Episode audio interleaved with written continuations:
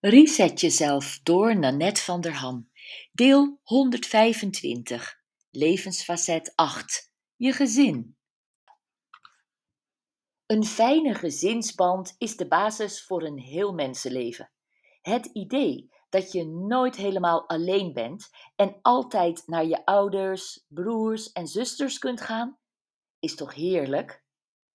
Ik vraag mij, als ik niet weet hoe ik iets moet doen, vrijwel altijd af: hoe heeft de natuur het bedoeld?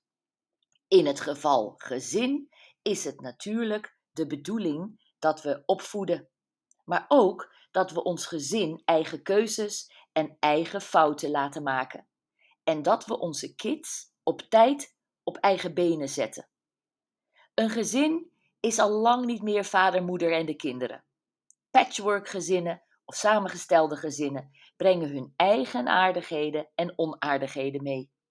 Als je nu aandacht aan je gezin besteedt, pluk je daar vast met elkaar jullie hele leven de vruchten van, in de vorm van liefde, verzorging, aandacht en plezier. Hier komt jouw gezin resetter nummer 5. Realiseer je dat alles wat je voor je gezin wil uiteindelijk is dat ze gelukkig, gezond en eerlijk zijn. Deze wijsheid leerde ik van mijn oudste vriendin, die in Engeland woont. Happy, healthy and honest, zegt zij altijd. En de rest is bonus.